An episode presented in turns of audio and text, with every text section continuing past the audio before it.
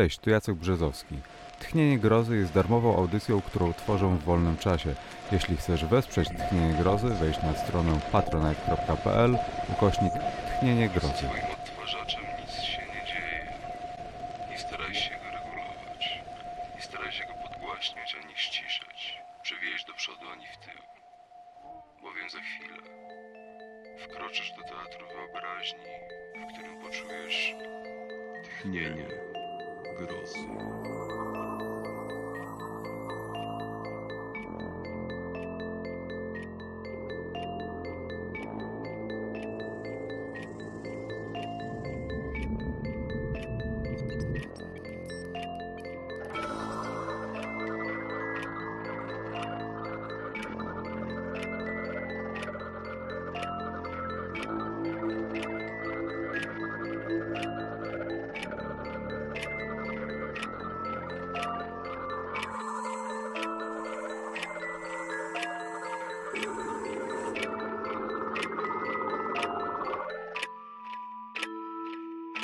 Mikołaj Gogol. Wij. Gdy tylko uderzał rankiem, w Kijowie dość dźwięczny seminaryjny dzwon wiszący przy wrotach Brackiego Monasteru, zaraz z całego miasta pędziły tłumy uczniów i seminarzystów. Gramatycy, retorzy, studenci filozofii i teologii z zeszytami pod pachą ciągnęli do klas. Gramatycy byli jeszcze bardzo mali. Idąc, poszturchiwali jeden drugiego i kłócili się między sobą cieniuteńkim dyszkantem. Prawie wszyscy mieli na grzbietach podarte albo wybrudzone ubrania, a ich kieszenie wiecznie pełne były wszelakiego śmiecia.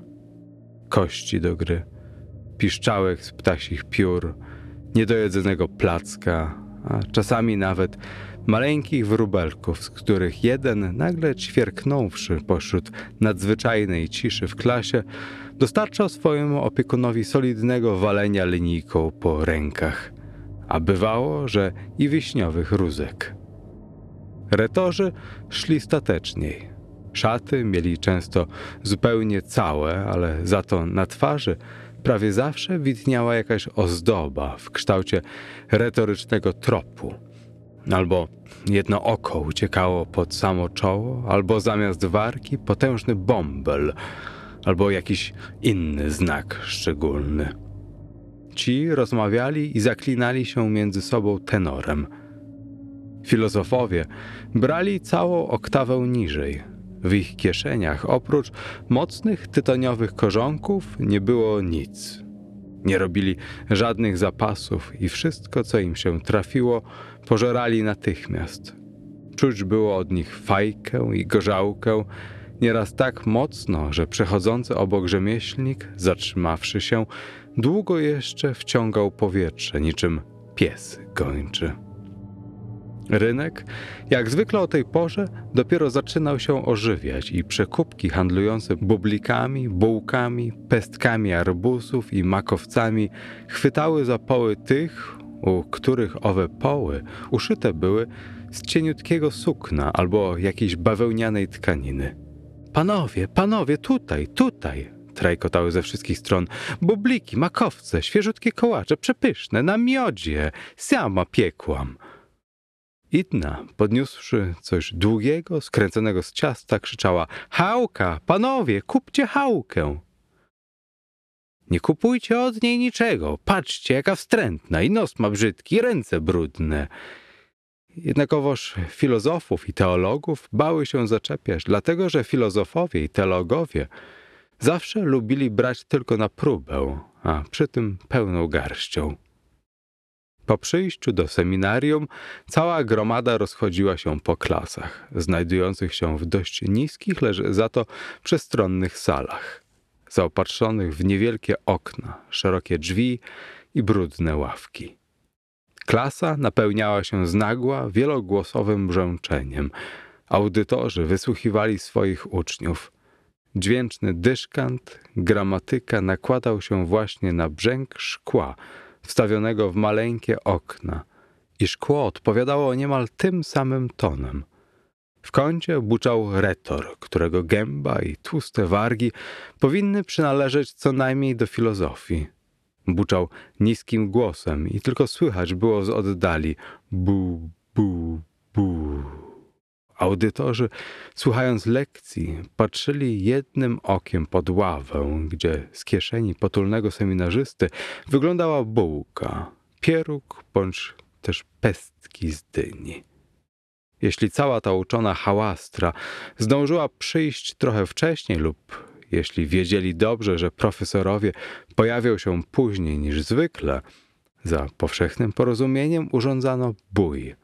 W tym boju powinni byli uczestniczyć wszyscy, także cenzorzy, zobowiązani do pilnowania porządku i obyczajności całego uczącego się stanu. Dwaj teologowie zazwyczaj decydowali, według jakiego planu ma toczyć się bitwa. Czy każda klasa powinna walczyć osobno, czy wszyscy mają podzielić się na dwie połowy – bursę i seminarium. W każdym wypadku zaczynali gramatyce, a kiedy tylko wtrącali się retorzy, dawali drapaka, by zająć miejsca na podwyższeniach i stamtąd przyglądać się starciu. Potem wkraczała filozofia z długimi, czarnymi wąsami, a na koniec i teologia w okropnych szarawatach i z tłustymi szyjami. Zazwyczaj kończyło się tym, że teologia tłukła wszystkich, a filozofia, masując obolałe boki, zostawała wyparta do klasy i tam odpoczywała, zajmując miejsca w ławkach.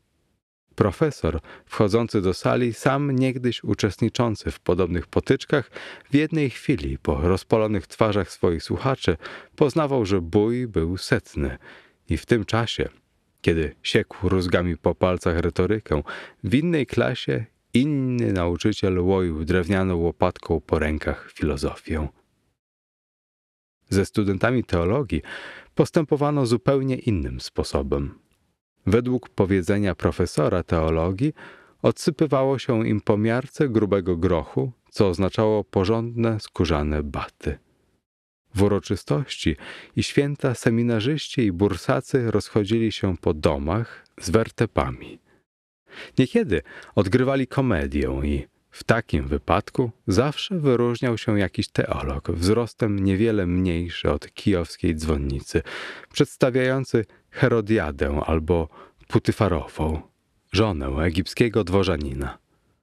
W nagrodę otrzymywali rąbek płótna, worek prosa bądź też połówkę gotowanej gęsi i tym podobne rarytasy. Całe to uczone bractwo, tak seminarium, jak i bursa, które odnosiło się do siebie z jakąś dziedziczną wrogością, było nadzwyczaj biedne, jeśli idzie o środki utrzymania, a przy tym niesłychanie żarłoczne. Także policzenie, ile klusek każdy z nich pałaszował podczas wieczerzy, byłoby sprawą absolutnie niemożliwą. Dlatego dobrowolne ofiary bogatych właścicieli nie mogły być wystarczające. W tej sytuacji senat, składający się z filozofów i teologów, wysyłał gramatyków i retorów pod przewodnictwem jednego filozofa, bywało, że i sam się przyłączał, z workami na plecach, pustoszyć cudze ogrody. Wtedy w bursie pojawiała się kasza z dyni. Senatorowie tak bardzo obiadali się arbuzami i dyniami, że na drugi dzień audytorzy słyszeli zamiast jednej dwie lekcje. Jedna rozlegała się z ust, druga burczała w senatorskim żołądku. Bursacy i seminarzyści nosili szaty podobne do długich surdutów rozpościerających się po wsze czasy. Techniczne wyrażenie oznaczające, że sięgały one poza pięty. Najbardziej uroczystym dla seminarium wydarzeniem były wakacje, rozpoczynające się w lipcu, kiedy to bursa wedle zwyczaju rozchodziła się po domach.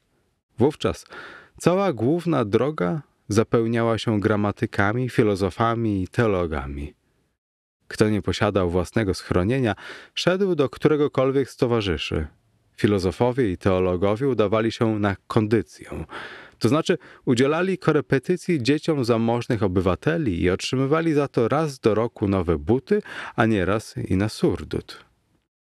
Cała ta czereda ciągnęła razem pełnym taborem, ważąc sobie trawę i nocując w polu.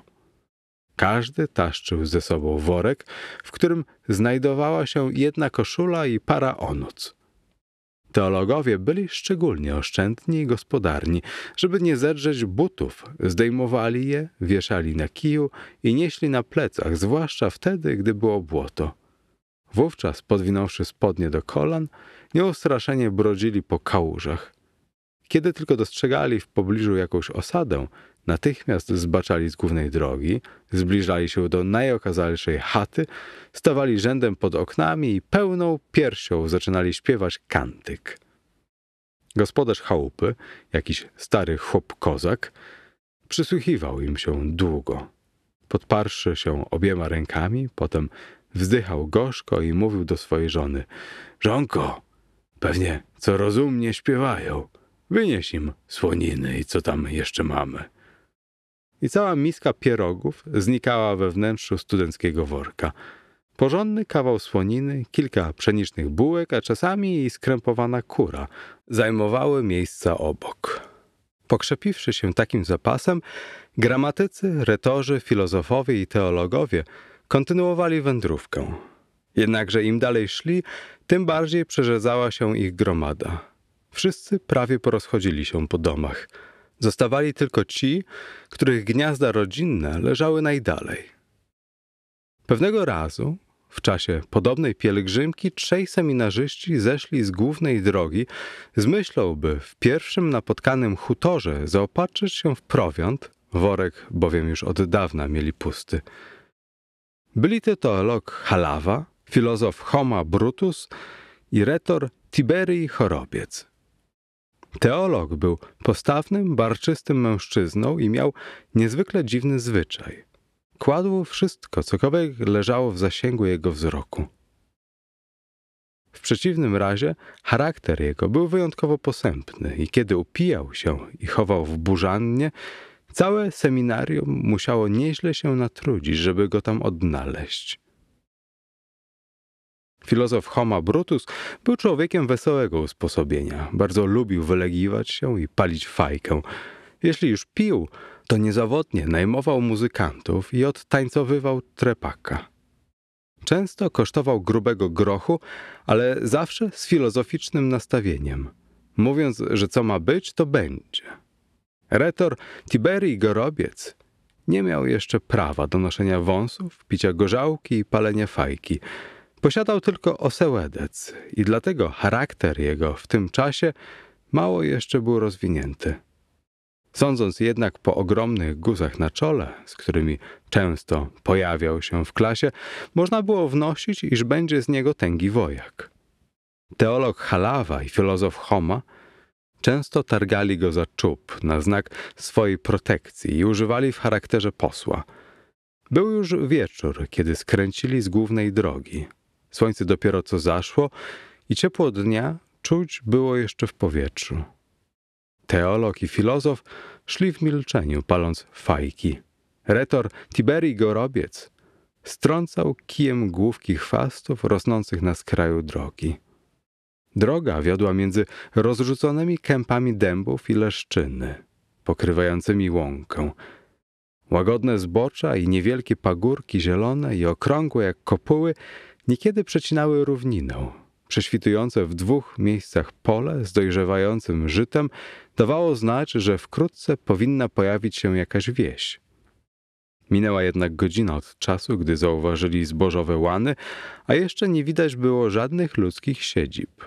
Zmierzch już całkiem poczernił niebo i tylko na zachodzie gasły ostatki purpurowej zorzy. „Co u licha?” odezwał się filozof Homa Brutus. Wydawało się, że zaraz będzie hutor. Teolog pomilczał, rozejrzał się po okolicy, wsadził w usta swoją fajeczkę i ruszył w dalszą drogę. „Dali Bóg”, powiedział ponownie zatrzymawszy się filozof. „Ani żywej duszy”. „A może trafi się dalej jaka osada?” powiedział teolog, nie wyjmując fajki. Jednakowoż zapadła już noc i to noc dosyć ciemna. Niewielkie chmury zagęściły mrok i sądząc po wszystkich znakach, nie należało oczekiwać ani gwiazd, ani księżyca. Seminarzyści spostrzegli, że zabłądzili i już od dłuższego czasu nie szli gościńcem. Filozof, poszperawszy po omacku nogami we wszystkie strony, na koniec powiedział ostro: „A gdzie jest droga?”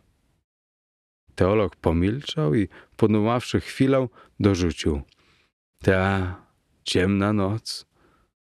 Retor odszedł na bok i starał się, czołgając po ziemi, wymacać trakt, lecz jego ręce trafiały tylko w lisie nory. Wszędzie wokół był jedynie step, po którym, zdawało się, nikt nie jeździł. Wędrowcy zdobyli się jeszcze na wysiłek i poszli nieco do przodu, ale wszędzie wokół była taka sama dzicz. Filozof spróbował nawoływać, jednak jego głos ucichł w oddali, nie napotykając żadnej odpowiedzi. Po pewnym czasie tylko dały się słyszeć słabe jęki, przypominające wycie wilka. „Co ci dopiero? I co teraz?” powiedział filozof. „Jak to co? Pozostaje nam nocować w polu”. Odparł teolog i zaczął szukać po kieszeni krzesiwa, żeby ponownie zapalić swoją fajkę. Jednak filozof nie mógł się pogodzić z takim stanem rzeczy. Miał bowiem zwyczaj ładować na noc półpudowy kawał chleba wraz z ćwiartką słoniny i odczuwał obecnie nieznośną pustkę w żołądku. Przy tym, pomimo swojego wesołego usposobienia, bał się jednak troszkę wilków. „Nie, Halawa, nie można”, powiedział. „Jakże tak, nie pokrzepiwszy się niczym, rozciągnąć się na ziemi jak jakiś pies? Popróbujmy jeszcze, może natrafimy na ludzką siedzibę i choć czarkę gorzałki uda się na noc wypić”. Przysłowie gorzałka teolog splunął na bok i dorzucił: „Jasne, nie ma co zostałaś w polu”. Seminarzyści poszli naprzód i wkrótce, ku ogromnej ich radości, zdało im się, że w oddali słyszą szczekanie. Posłuchawszy, z której strony dobiega, żwawo ruszyli w drogę i, przeszedłszy jeszcze kawałek, zobaczyli malutkie światełko. „Hutor, daj Bóg, hutor”, ucieszył się filozof. Przeczucie go nie omyliło. Po krótkim czasie ujrzeli rzeczywiście niewielką osadę złożoną z dwóch tylko chat, znajdujących się w jednej i tej samej zagrodzie. W oknach paliło się światło. 10 śliw sterczało zza płotu. Zaglądnąwszy przez szpary w drewnianej bramie, seminarzyści ujrzeli podwórze zastawione czumackimi wozami. Gdzieniegdzie na niebie lśniły gwiazdy. „Dalej, braciszkowie, nie oglądajcie się, co też by to nie było, trzeba nam zdobyć nocleg”. Trzej uczeni mężowie wspólnie zakołatali do wrót i krzyknęli: „Otwórzcie!” Drzwi w jednej z chat zaskrzypiały i po minucie seminarzyści dostrzegli przed sobą staruchę przyodzianą w kożuch. „Kto tam?” odkrzyknęła, kaszląc głucho. „Pozwólcie, babciu, przenocować. Zgubiliśmy drogę, a w polu tak paskudnie jak w pustym brzuchu”. „A co wy za jedni?” „My spokojni ludzie, teolog Halawa, filozof Brutus i retor Chorobiec”. „Nie można”, zawarczała starucha. „U mnie pełna zagroda ludzi i wszystkie kąty w chacie już zajęte. Gdzie ja was podzieję? A do tego jeszcze takie rosłe i zdrowe chłopy. Chałupa mi się rozwali, jak takich wpuszczę. Znam ja tych filozofów i teologów. Jak zaczniesz takich pijaków przyjmować, to gospodarstwa niedługo nie będzie. Wynocha! Wynocha stąd! Nie ma tu dla was miejsca”. „Zmiłujcie się, babciu, jakże tak chrześcijańskie dusze przeganiasz bez żadnej przyczyny? Pomieść nas gdzie chcesz i jeśli cokolwiek nie tak zrobimy, to niech nam ręce pousychają i niech nas Bóg skaże”. Wydawało się, że starucha nieco zmiękła. „Dobrze”, powiedziała, jakby zastanawiając się. „Wpuszczę was, tylko położę w różnych miejscach, bo nie zasnę spokojnie, jak będziecie leżeć razem”. „Jak sobie życzysz, nie będziemy się sprzeciwiać”, odrzekli seminarzyści. Brama zaskrzypiała i weszli na podwórze. „Ech, babciu”, odezwał się filozof, idąc za staruchą. „Jeśli by tak, jak to mówią, dali Bóg w brzuchu, jakby ktoś puste beczki toczył od samego rana, nawet kęsa w ustach”. „Widzisz, czego to się zachciało”, burknęła starucha. „Nie ma u mnie Nie ma nic takiego i nawet w piecu dzisiaj nie paliłam. My byśmy już za to wszystko, ciągnął filozof, odpłacili jutro, jak trzeba, gotówką. Akurat, odpowiedział po cichu, figę z makiem dostaniesz. Chodźcie, chodźcie i cieszcie się z tego, co wam dają. Od jakich delikatnych paniczów diabli przynieśli. Filozof Homo, usłyszawszy takie słowa, popadł w zupełne przygnębienie. Nagle jednak jego nos poczuł zapach suszonej ryby. Spojrzał na szarawary idącego przy nim teologa i zauważył, że z kieszeni wystaje mu ogromny rybi ogon. Teolog zdążył już zwędzić z wozu całego karasia. Nie żeby uczynił to dla jakiejś korzyści, lecz jedynie z przyzwyczajenia i zapomniawszy zupełnie o swoim karasiu, już rozglądał się, co by tu jeszcze ściągnąć, nie mając zamiaru przepuścić nawet połamanej obręczy w tym czasie. Homa wsunął mu rękę do kieszeni, całkiem jak do swojej własnej, i wytaszczył karasia. Starucha rozlokowała seminarzystów. Retora położyła w chałupie, teologa zamknęła w pustej komorze, a filozofowi przeznaczyła także pusty owczy chlew. Filozof, zostawszy sam, w minutę pochłonął karasia, obejrzał plecione ściany chlewa, szturchnął nogą po ryju ciekawską świnię, wpychającą się z sąsiedniego pomieszczania i przewrócił się na drugi bok, aby zasnąć jak kamień. Naraz niziutkie drzwi otworzyły się i starucha, schylając się, weszła do środka. — A cóż to, babciu, co ci potrzeba? — zapytał filozof. Lecz starucha lazła prosto na niego z rozpostartymi rękami. — He, he — pomyślał filozof, — nie tak prędko, gołąbeczko, zastaraś. Odsunął się trochę dalej, ale starucha bez krępowania znowu do niego podeszła. — Słuchaj no, babciu — powiedział filozof. — Teraz jest post, a ja jestem takim człowiekiem, że nawet za 1000 złotych nie złamię postu. Jednak starucha rozczapierzyła ręce i usiłowała go złapać, nadal nie odzywając się ani słowem. Filozofowi zrobiło się nieswojo, szczególnie kiedy zauważył, że jej oczy zajarzyły się jakimś dziwnym blaskiem. — Babciu, co ty? Idź sobie z Bogiem! — krzyknął. Lecz starucha nie wyrzekła ni słowa, tylko ciągle łowiła go ramionami. Skoczył na równe nogi z zamiarem ucieczki, jednak babina stanęła w drzwiach, wlepiła w niego błyszczące ślepia i znowu zaczęła się do niego podkradać. Filozof chciał odepchnąć ją rękami, ale ze zdziwieniem zauważył, że jego ręce nie mogły się unieść.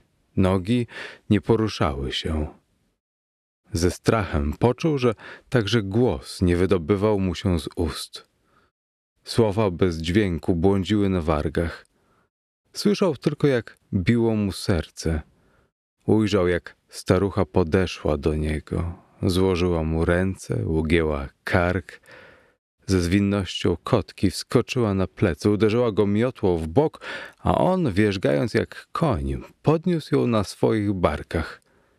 To wszystko stało się tak szybko, że filozof ledwie zdążył się opamiętać i złapał obiema rękami za kolana, chcąc zatrzymać nogi, lecz one, ku wielkiemu jego zdumieniu, dźwigały się wbrew woli i wykonywały podskoki szybciej od czerskiego rumaka. Kiedy już minęli hutor i przed nimi otwarł się głęboki parów, a z boku rozciągnął się czarny jak węgiel las, wtedy tylko mruknął do siebie. Aha, tak to, wiedźma latawica. Odwrócony sierp księżyca świecił na niebie. Drżący północny blask, jak przejrzysta zasłona, delikatnie opadał i ścielił się na ziemi.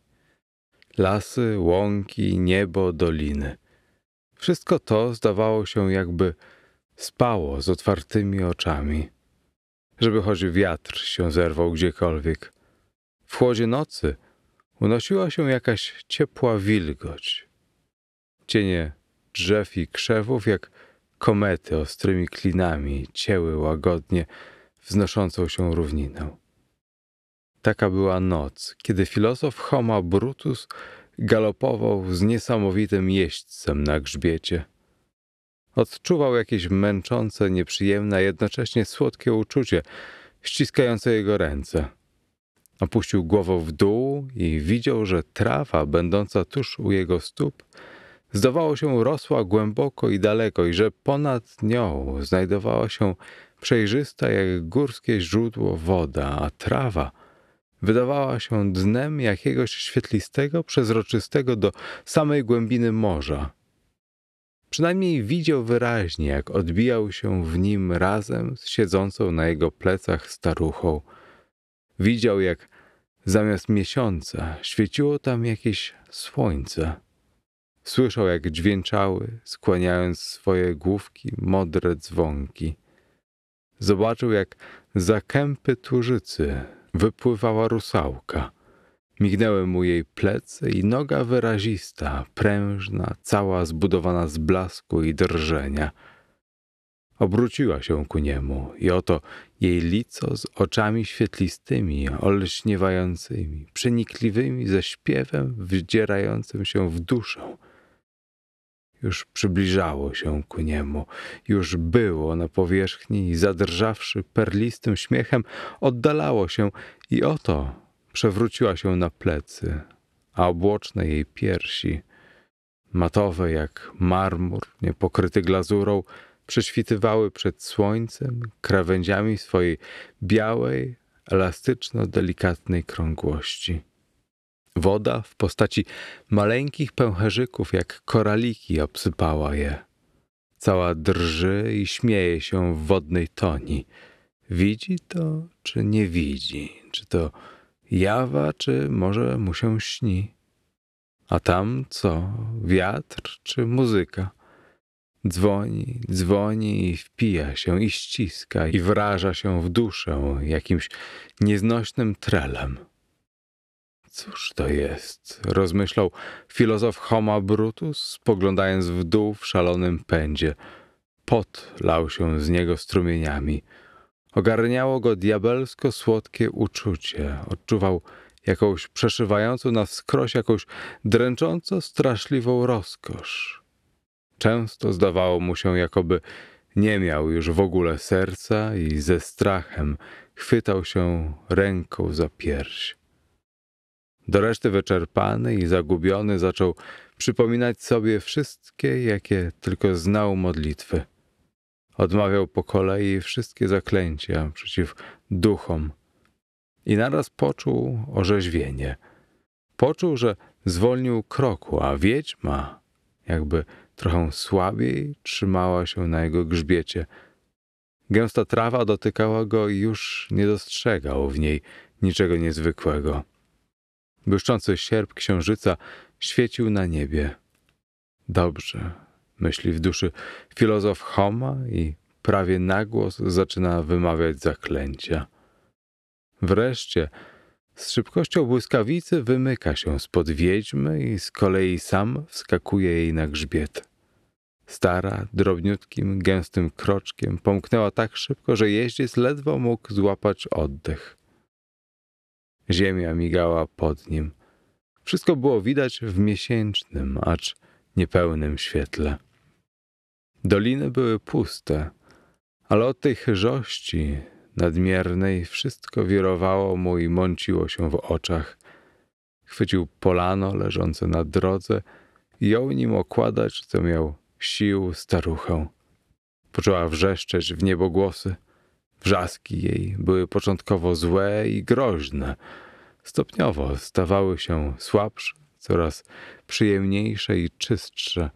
Wreszcie zadzwoniły lekko jak delikatne dzwoneczki srebrne, których dźwięk zapadał mu w duszę. Mimowolnie błysnęła mu myśl. Czy to naprawdę stara baba? Och, już nie mogę. Jęknęła wyczerpana wiedźma i padła na ziemię. Filozof stanął na równe nogi i spojrzał na nią, a świt już się zapalał i złote głowice cerkwi kijowskich błyszczały w dali. Przed nim leżała krasawica z rzęsami długimi jak strzały, z przepysznym, potarganym warkoczem. Bez czucia rozrzuciła swe białe ręce obnażone. Jęczała, wznosząc ku niebu pełne łez oczy. Homa zadygotał jak listek. Ogarnęła go litość i jakieś wzruszenie i nieśmiałość, której nigdy nie zaznawał. Począł zmykać co sił w nogach. Serce w nim biło młotem i w żaden sposób nie mógł sobie w drodze wytłumaczyć, co to za dziwne i nowe uczucie owładnęło nim. Nie chciało mu się szukać już żadnego futoru i pośpieszył do Kijowa, rozmyślając cały czas o tym niepojętym wydarzeniu. Nikogo prawie z bursaczy nie było w mieście. Porozłazili się po futorach na kondycję lub zwyczajnie po okolicy, albowiem po futorach ukraińskich można zajadać chałuszki, ser, śmietanę i warenyki wielkości kapelusza, nie płacąc za to ani grosza. Wielka, rozkraczona chałupa, w której mieściła się bursa, świeciła pustkami.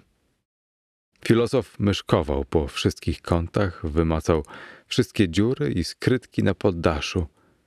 I ani róż nigdzie nie mógł znaleźć nawet kawałeczka słoniny lub choćby kromki czerstwego knysza, zazwyczaj odkładanego przez bursaków. Poszedł jednak wnet po rozum do głowy. Pogwizdując, przespacerował się parę razy po rynku i wreszcie zrobił oko do młodej wdówki w żółtym czepeczku, sprzedającej wstążki, śrut i koła. Tegoż dnia nakarmiony został pszennymi warenykami, kurą pieczoną. Słowem, wyliczyć nie sposób, co miał przed sobą na stole, zastawionym w małej lepiance wśród sadku wiśniowego. Tegoż wieczora widziano filozofa w karczmie, rozwalony na ławie, kurzył zwyczajem swoją mlulkę i wobec wszystkich rzucił Żydowi karczmarzowi pół czerwieńca. Przed filozofem stał dzban. Filozof spoglądał na wchodzących i wychodzących gości wzrokiem obojętnym i zadowolonym i nie myślał już zupełnie o swej niezwykłej przygodzie. A tymczasem rozeszły się wieści, że córka jednego z najbogatszych setników, którego futur leżał o 50 wiorst od Kijowa, powróciła pewnego dnia z przechadzki cała potłuczona. Resztką sił dowlokła się do domu ojcowego, jest umierająca i w swej śmiertelnej godzinie wyraziła życzenie, żeby przez 3 dni po jej śmierci modlitwy za duszę zmarłych odmawiał przy jej trumnie pewien seminarzysta kijowski, Homa Brut. Filozof dowiedział się o tym od samego rektora, który umyślnie zawezwał go do siebie i oznajmił mu, żeby bez żadnej zwłoki udał się w drogę, bo sławetny setnik przysłał po niego swoich ludzi i wózek. Filozof wzdrygnął się, zdjęty jakimś bezwiednym lękiem, którego sam nie umiał sobie wytłumaczyć. Mroczne przeczucie mówiło mu, że czeka go coś złego. Nie wiedząc dobrze dlaczego, oświadczył wręcz, że nie pojedzie. Słuchaj, domine homo, powiedział rektor, który w pewnych razach miał zwyczaj traktować bardzo grzecznie swych podwładnych. Nikt ciebie do diabła nie pyta nawet o to, czy chcesz jechać, czy nie. Powiem ci tylko, że jeśli mi tu będziesz stroił fochy, a mędrkował, każę cię po grzbiecie i tam dalej tak wyparzyć różdżką brzozową, że już ci żadna łaźnia nie będzie potrzebna. Filozof odszedł, drapiąc się za uchem, nie rzekszy ani słowa, mając zamiar przy pierwszej okazji wziąć nogi za pas. W zadumie schodził z krętych schodów wiodących na dziedziniec wysadzany topolami i przystanął na chwilę. Dobiegł go wyraźny głos rektora, który wydawał rozkazy swemu klucznikowi i komuś jeszcze, zapewne jednemu z wysłańców setnika. Podziękuj panu za krupy i jaja, mówił rektor. I powiedz, że jak tylko będą gotowe książki, o których piszę, zaraz przyślą. Dałem już je skrybie do przepisania. I nie zapomnij mu, gołąbku, nadmienić panu, że tam, w waszym futorze, jak wiem, obfitość ryb, a zwłaszcza jesiotrów. Niechby mi przy sposobności przysłał. Tu u nas na targu i marne, i drogie. Ale daj Jawtuch ludziom po kubeczku gorzałki, a filozofa mi przywiązać, bo jak nic, czmychnie. Widzicie go, psu brata, pomyślał filozof, przewąchał już wiun długonogi. Zszedł na dół i zobaczył wasąg, który w pierwszej chwili wziął za stodołę na kołach. W istocie był on tak głęboki jak piec cegielniany.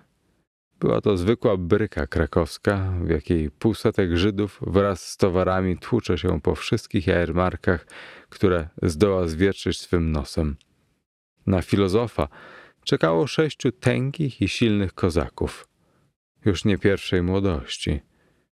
Ich świtki z cienkiego sukna z chwaścikami znamionowały, że kozacy należeli do dziedzica znacznego i zamożnego.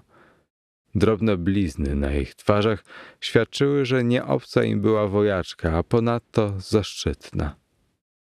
Cóż robić, co ma być, to będzie, pomyślał filozof i zwracając się do kozaków zawołał. Witajcie, bracia towarzystwo.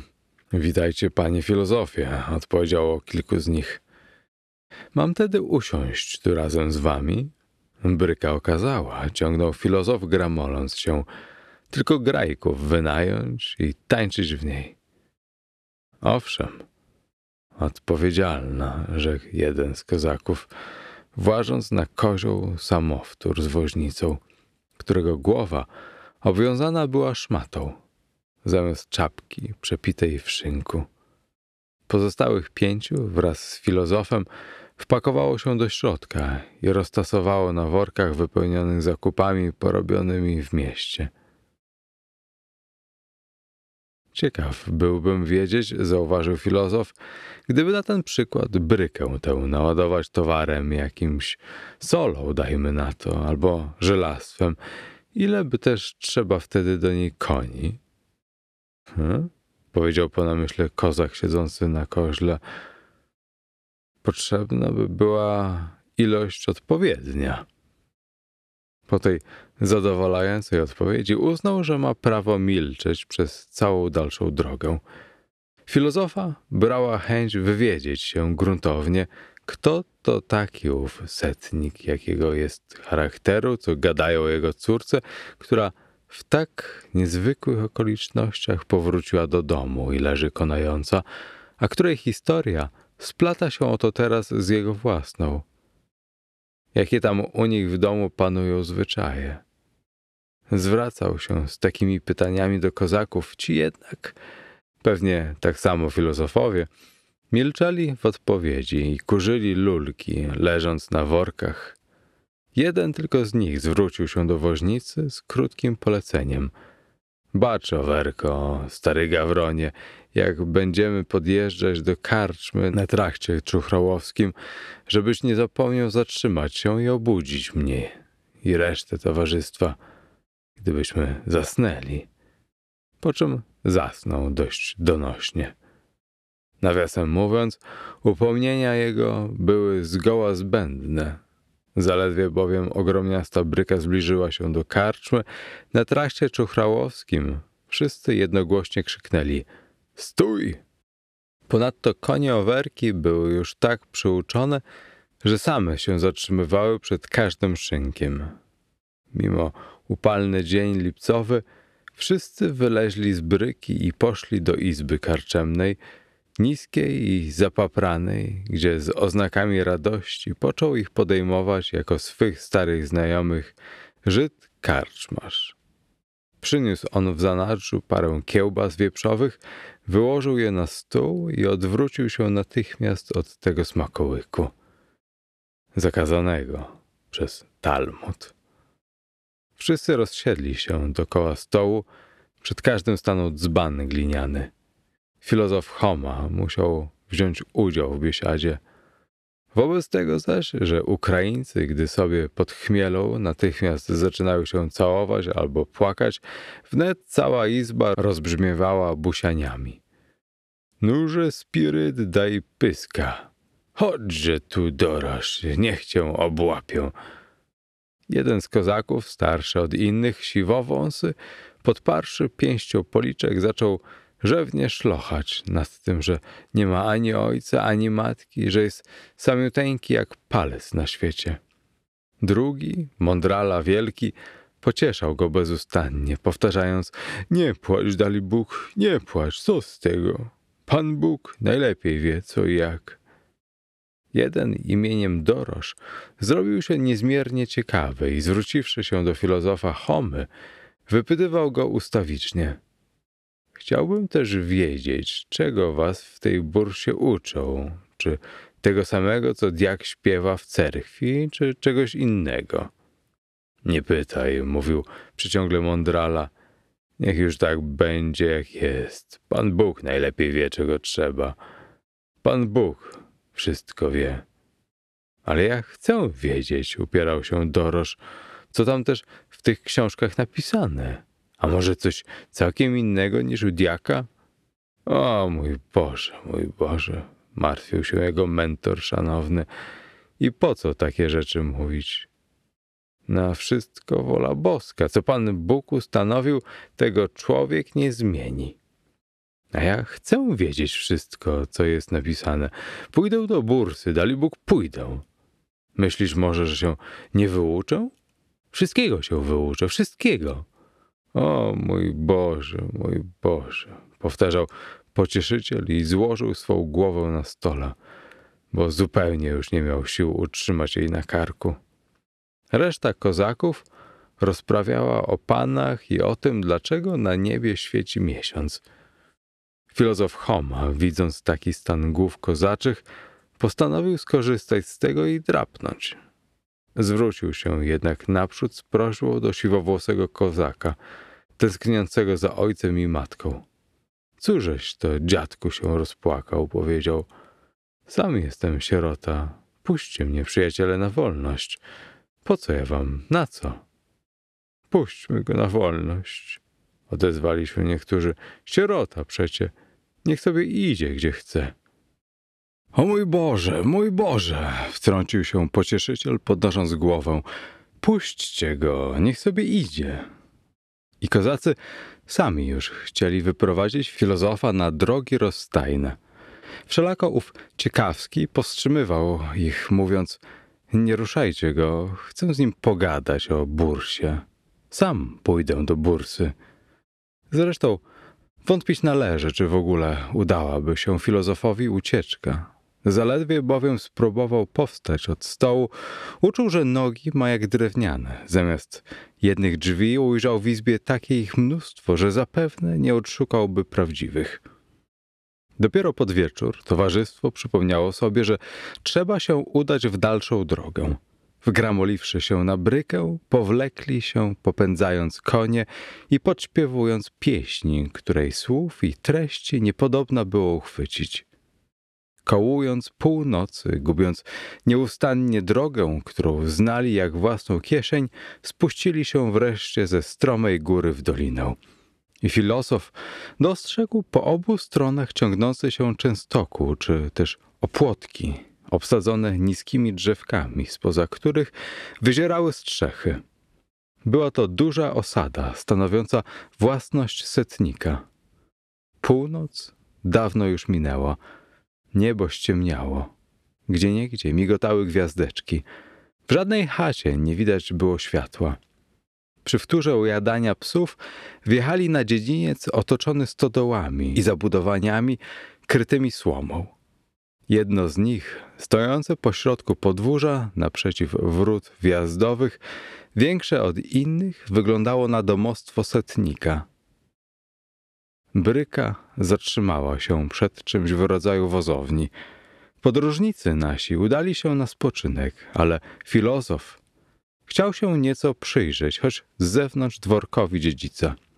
Jednakże aż wybałuszał ze wszystkich sił oczy, nic nie mógł odróżnić w kształtach należytych.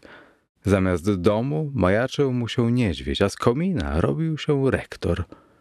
Filozof machnął ręką i poszedł spać. Kiedy się obudził, dworek cały był w ruchu. W nocy panienka umarła. Służba biegała na złamanie karku tam i nazad. Jakieś staruszki płakały. Ciżba ciekawych patrzyła przez parkan na podwórze dziedzicowe, jakby tam mogła coś wypatrzyć.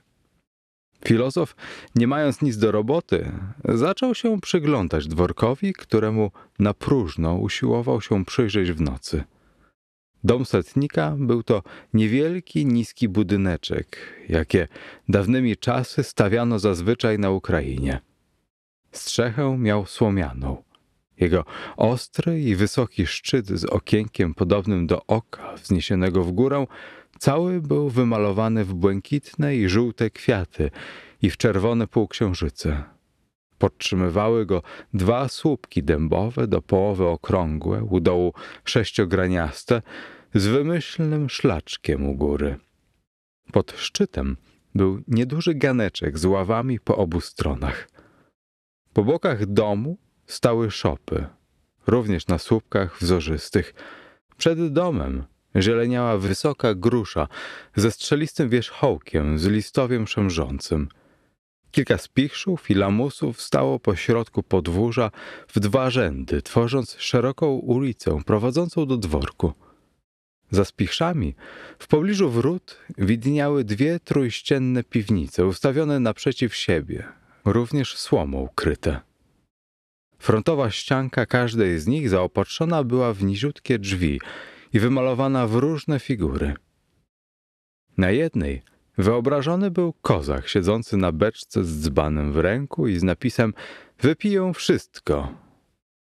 Na drugiej flaszka i gąsiorki, dookoła zaś dla ozdoby koń do góry nogami, faja, tołumbas, a nad tym napis „Trunek, uciecha kozacza”. Ze strychu jednej ze stodół wyglądały przez wielki luft trąby mosiężne i bęben. U bramy stały dwie armatki. Wszystko wskazywało na to, że gospodarz domu lubił się zabawić, że dziedziniec często rozbrzmiewał okrzykami biesiadnymi. Za częstokołem stały dwa wiatraki. Na tyłach domu ciągnęły się sady. Skroś wierzchołki ich drzew widać było tylko ciemne kapturki dymników na chatach, ukrytych w zielonym gąszczu. Całe zioło rozsiadło się na szerokim i równym zboczu wzgórza. Od strony północnej osłaniało wszystko urwiste wzgórze, spływając swym podnóżem aż po sam dziedziniec. Gdy się patrzyło na nie z dołu, wydawało się jednak bardziej strome. Na jego smukłym szczycie sterczały gdzieniegdzie koszlawe łodygi wątłych burzanów, czerniejąc na jasnym niebie.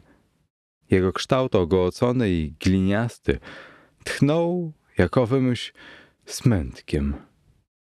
Stoki wzgórza zbrużdżone były wypłukami i zaciekami deszczów. Na spadzistej pochyłości w dwóch miejscach wystawały dwie chaty.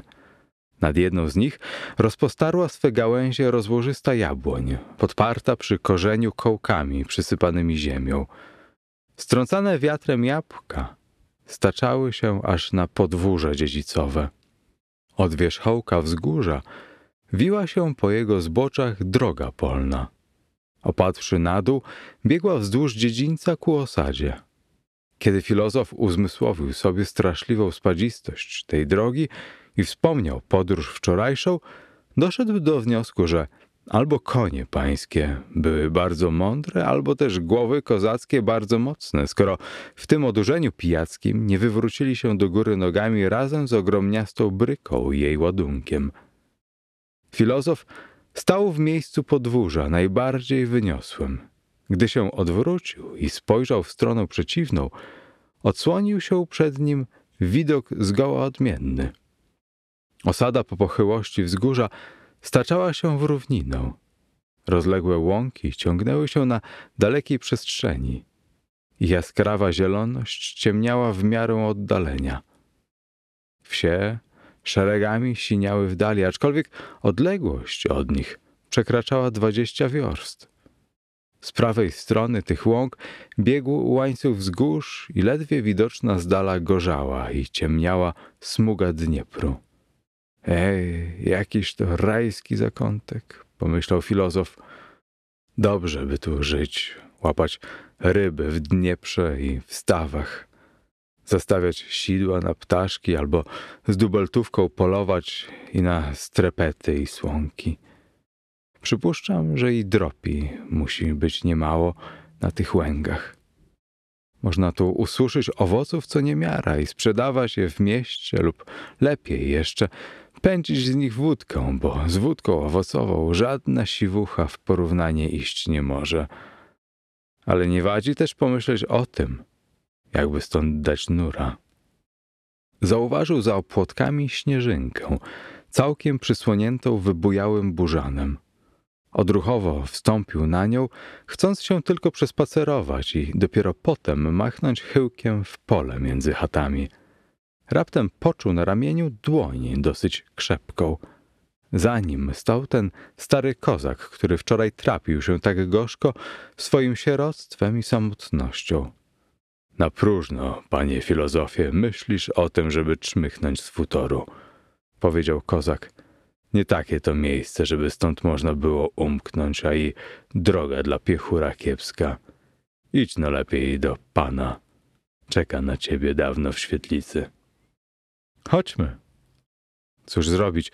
Z przyjemnością, odrzekł filozof, idąc za kozakiem. Setnik, podeszły już w latach, z siwym wąsem, z wyrazem posępnej troski na twarzy, siedział przy stole w świetlicy, podparszy pięściami głowę. Mógł mieć około 50, ale głębokie strapienie na twarzy, jej kolor jakby spłowiały, świadczyły, że dusza w nim została zmiażdżona i zabita w jednej chwili, że wszystka jego od dawna wesołość i hulaczność zginęły na zawsze. Gdy Homa wszedł ze starym kozakiem, setnik odjął od twarzy jedną rękę i na niski ich ukłon skinął z lekka głową. Z uszanowaniem zatrzymali się przy drzwiach. Ktoś ty i skąd i jakiegoś stanu, człowiecze poczciwy? Zapytał setnik głosem ani łaskawym, ani surowym. Filozof Brut, bursarzem jestem.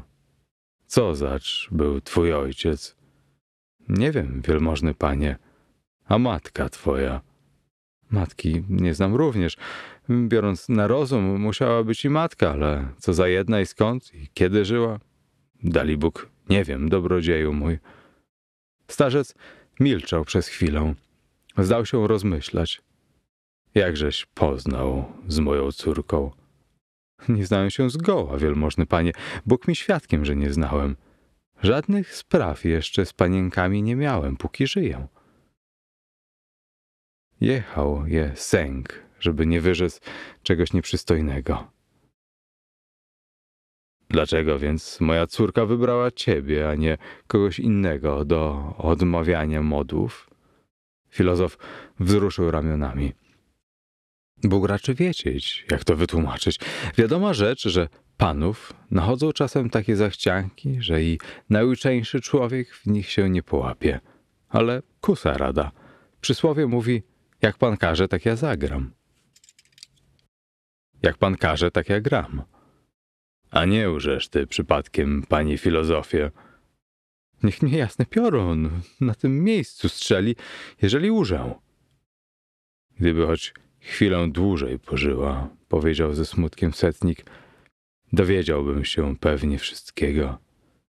Niechaj nikt, tatulu, za mnie litanii nie odmawia, tylko bursak kijowski Homa Brut. Poślij zaruteńko po niego i niech się 3 noce modli za moją grzeszną duszę. On wie. A co takiego wie? Już nie usłyszałem. Gąbeczka moja nie zdołała dopowiedzieć i umarła.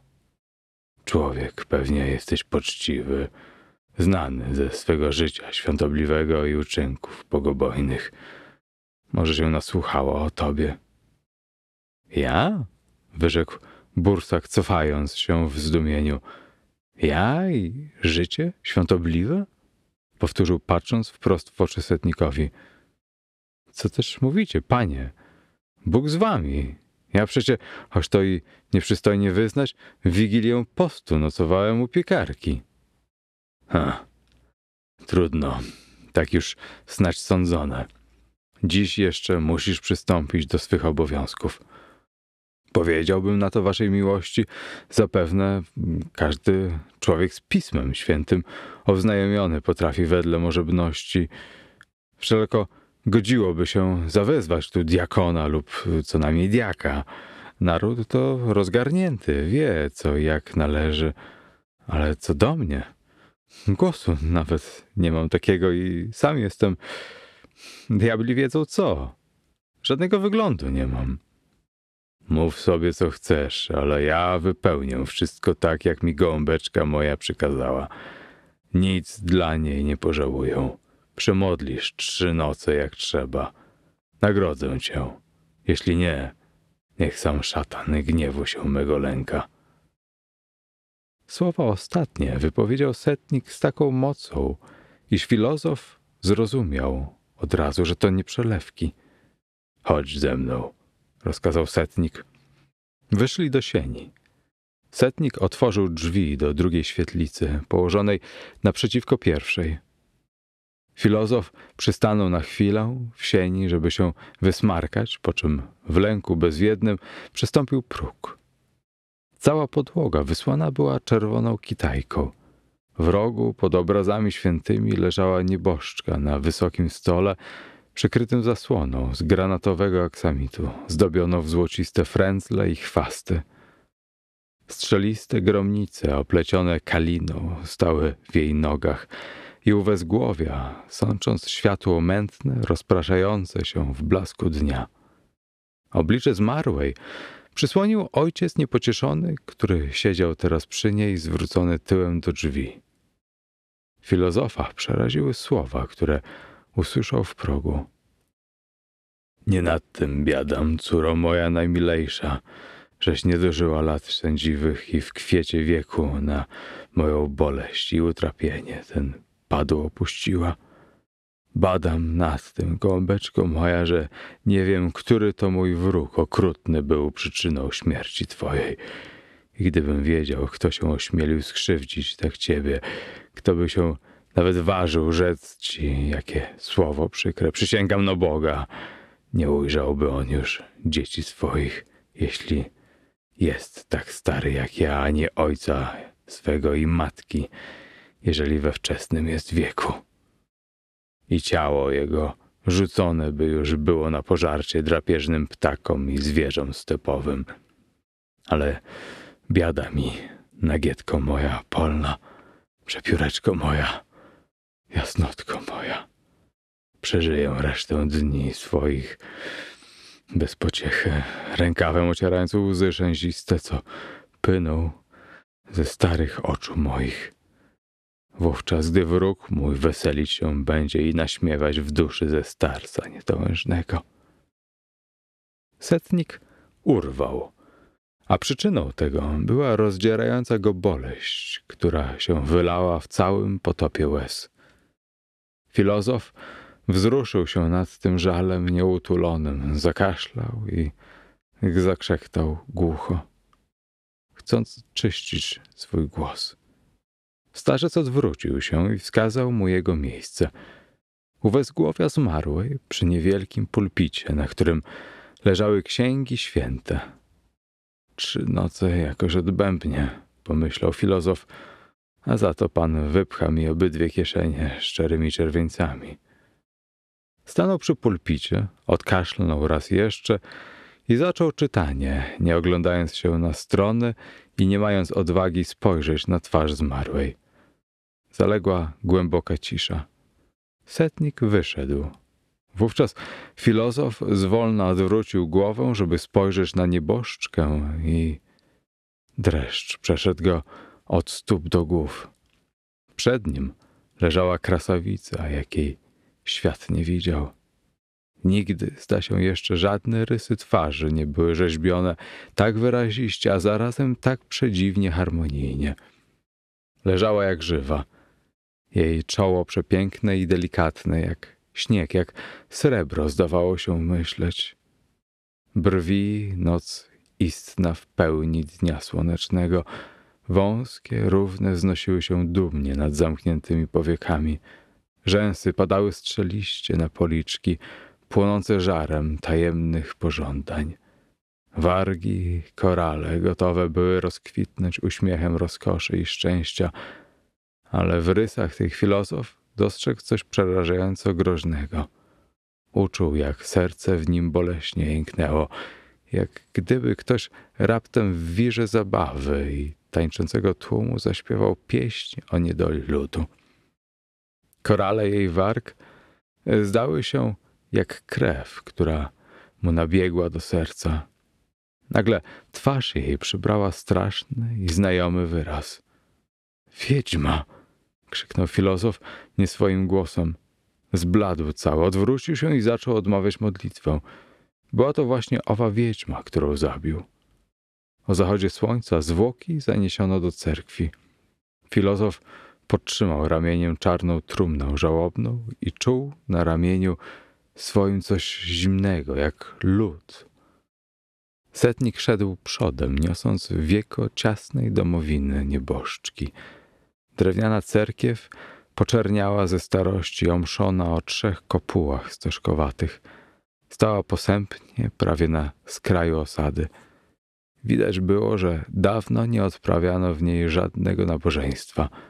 Przed każdym obrazem płonęły zapalone świece. Trumnę ustawiono po środku, naprzeciwko ołtarza. Stary setnik padł krzyżem, potem ucałował zmarłą i wyszedł razem z innymi, wydawszy polecenie, by nakarmiono dobrze filozofa i po wieczerzy odprowadzono go do cerkwi. Po przyjściu do kuchni ci, którzy nieśli trumnę, zaczęli przykładać ręce do pieca, co zwykli czynić Ukraińcy, gdy zobaczą nieboszczyka. Głód, który zaczął doskwierać filozofowi, kazał mu na czas niejaki zapomnieć całkiem o zmarłej. Wnet wszystka czelać jęła się powoli gromadzić w kuchni. Kuchnia w domu setnika była czymś w rodzaju klubu, do którego schodziło się wszystko, co żyło we dworze, wliczając w to i psy, zbiegające się tu po kości i pomyje. Każdy, kogo posyłano gdziekolwiek po coś, zachodził naprzód do kuchni, żeby chwileczkę odpocząć na ławie i wykurzyć lulkę. Bezrzędni słudzy mieszkający we dworze leżeli tu na swych pięknych świtkach kozackich, niemal dzień cały na ławach, pod ławami, na zapiecku. Słowem, wszędzie, gdzie się dało znaleźć wygodniejsze miejsce. Każdy przy tym wiecznie zapominał w kuchni to czapki, to bata na cudze psy lub czegoś podobnego. Ale najliczniejsze zgromadzenie odbywało się podczas wieczerzy, kiedy przychodził i tabuniarz, który zapędził już swoje konie na wygon, i poganiacz krów, gdy je odprowadził już do udoju, i wszyscy ci, których nie widziało się w ciągu dnia. Podczas wieczerzy pogawędka rozwiązywała języki nawet najbardziej nierozmowne. Mówiono o wszystkim. I o tym, kto sobie sprawił nowe szarawary, i o tym, co się znajduje w środku ziemi, i o wilku, którego ktoś widział. Wielu słyszałeś tu dowcipnisiów, których nie brak wśród ludu ukraińskiego. Filozof zasiadł wraz z innymi w kole na świeżym powietrzu przed progiem. Zaraz z drzwi kuchennych wyszła baba w czerwonym czepcu, niosąc oburącz gorącą misę z chałuszkami, którą postawiła pośrodku wieczerzających. Każdy wyjął z kieszeni drewnianą łyżkę, niektórzy, nie mając jej, wydobywali drewniane szpikulce. A kiedy gęby poczęły już się ruszać wolniej, kiedy wilczy głód całego zgromadzenia został już nieco zaspokojony, zaczęły się rozmowy, które, rzecz zrozumiała, skierowały się na osobę zmarłej. Czy to prawda? Zapytał pewien młody owczarz, który swoją skórzaną przepaskę do fajki ozdobił taką ilością blaszek i guzików, że stała się podobna do straganu przekupki. Czy to prawda, że nasza panienka na psa urok wdawała się w konszachty ze złym duchem? Panienka? Powiedział znajomy już filozofowi Dorosz. Ależ to była najprawdziwsza wiedźma. Gotów jestem zaprzysiąc. Nie pleć, Dorosz, powiedział ten, który podczas podróży mentorował wciąż i pocieszał. Nie nasza to rzecz, Bóg z nią. Nie ma co gadać po próżnicy. Ale Dorosz nie był zgoła usposobiony do milczenia. Właśnie przed wieczerzą odwiedził wraz z klucznikiem w jakiejś ważnej sprawie piwnicę, nachylił się ku parubeczkom i wyszedł stamtąd na wesoło, gotów pytlować bez przerwy. Czego ty chcesz ode mnie? Powiedział. Mam milczeć? Ja? Przecie ona na mnie samym jeździła. Dali Bóg, jeździła. A powiedz, ojcze, zapytał młody owczarz z guzikami, po jakich znakach można poznać wiedźmę? Nie można poznać, odrzekł Dorosz. Nijak nie poznasz, choćbyś wszystkie psałterze na pamięć umiał. Nie poznasz. Można, Dorosz, nie gadaj, wtrącił się pocieszyciel. Nie na próżno Pan Bóg każdego po swojemu oznaczył. Ludzie, co znają nauki, mówią, że wiedźmy mają maluśki ogonek. Która baba stara, to i wiedźma, oświadczył obojętnie siwy kozak. Chłopy też nie lepsze, podchwyciła baba, dokładając w owej chwili świeżych hałuszek do opróżnionej misy. Prawdziwe wieprze tłuste. Stary kozak imieniem Jawtuch, przezwiskiem Kołtun, wywołał na swych wargach uśmiech zadowolenia, widząc, że słowa jego dotknęły babę do żywego. Poganiacz bydła zaś wybuchnął takim grubym śmiechem, jak gdyby dwa byki, stanąwszy naprzeciw siebie, zaryczały jednocześnie.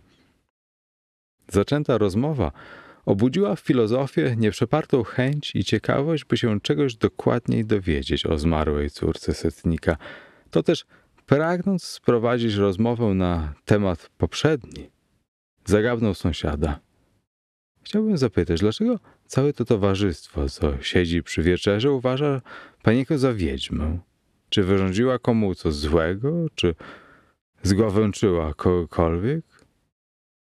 Różnie bywało, odezwał się jeden z wieczerzających, człowiek o twarzy płaskiej, podobnej niezmiernie do łopaty. Któż nie pamięta psiarzy Mykity albo i tego... Cóż takiego było z psiarzem Mykitą? Zaciekawił się filozof. Czekajcie, opowiem o Mykicie, powiedział Dorosz. Ja wam opowiem, wtrącił się tabuniarz, bo to był mój kum. Lepiej ja, oświadczył spiryt. Dobra, niechaj spiryt gada, zawołano w tłumie. I spiryt zaczął w te słowa. Ty, panie filozof, nie znałeś Mykity. O, rzadki to był człowiek. Każdego psa to ci tak znał jak ojca rodzonego. Teraźniejszy psiarz, Mykoła, ten co siedzi trzeci ode mnie, gdzie mu tam do Mykity, ani się do niego umywa. Choć także rzecz swoją rozumie, ale naprzeciw Mykity łajno. Dobrze mówi, dobrze, przytaknął Dorosz, kiwając z uznaniem głową. Spiryt mówił dalej. A zająca to ci wypatrzył, zanim sobie zdążyłeś nosa z tabaki utrzeć. Gwizdnie tylko. Wyczka, rozbój, wyczka, bystra! Już pędzi, co koń wyskoczy, że i powiedzieć nie sposób, kto kogo wyprzedzi, on psa czy pies jego. Siwuchy kwartę golnie na raz jak nic. Setny był psiarz.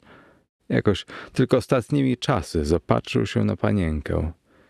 Czy on się tak w nią wklepał, czy też ona go uroczyła, dość, że zginął człowiek z kretesem, zbabiał całkiem. Zrobiło się z niego... Tfu, wstyd powiedzieć, co? Dobrze mówi, powtórzył Dorosz. Niech tylko panienka bywało spojrzy na niego, już mu cugle z rąk wylatują. rozboja nazywa kruczkiem, chodzi jak błędny. Nie wiadomo co. Raz przyszła panienka do stajni, gdzie on czyścił konia. Daj, powiada Mykito, postawię na tobie swą nóżkę. A ten kiep i raz temu. Nie tylko nóżką, mówi, całkiem siadaj na mnie. Panienka podniosła nóżkę, jak Mykita zobaczył tę gołą, okrągłą, białą nóżkę, tak powiadał potem, czar go wraz opętał.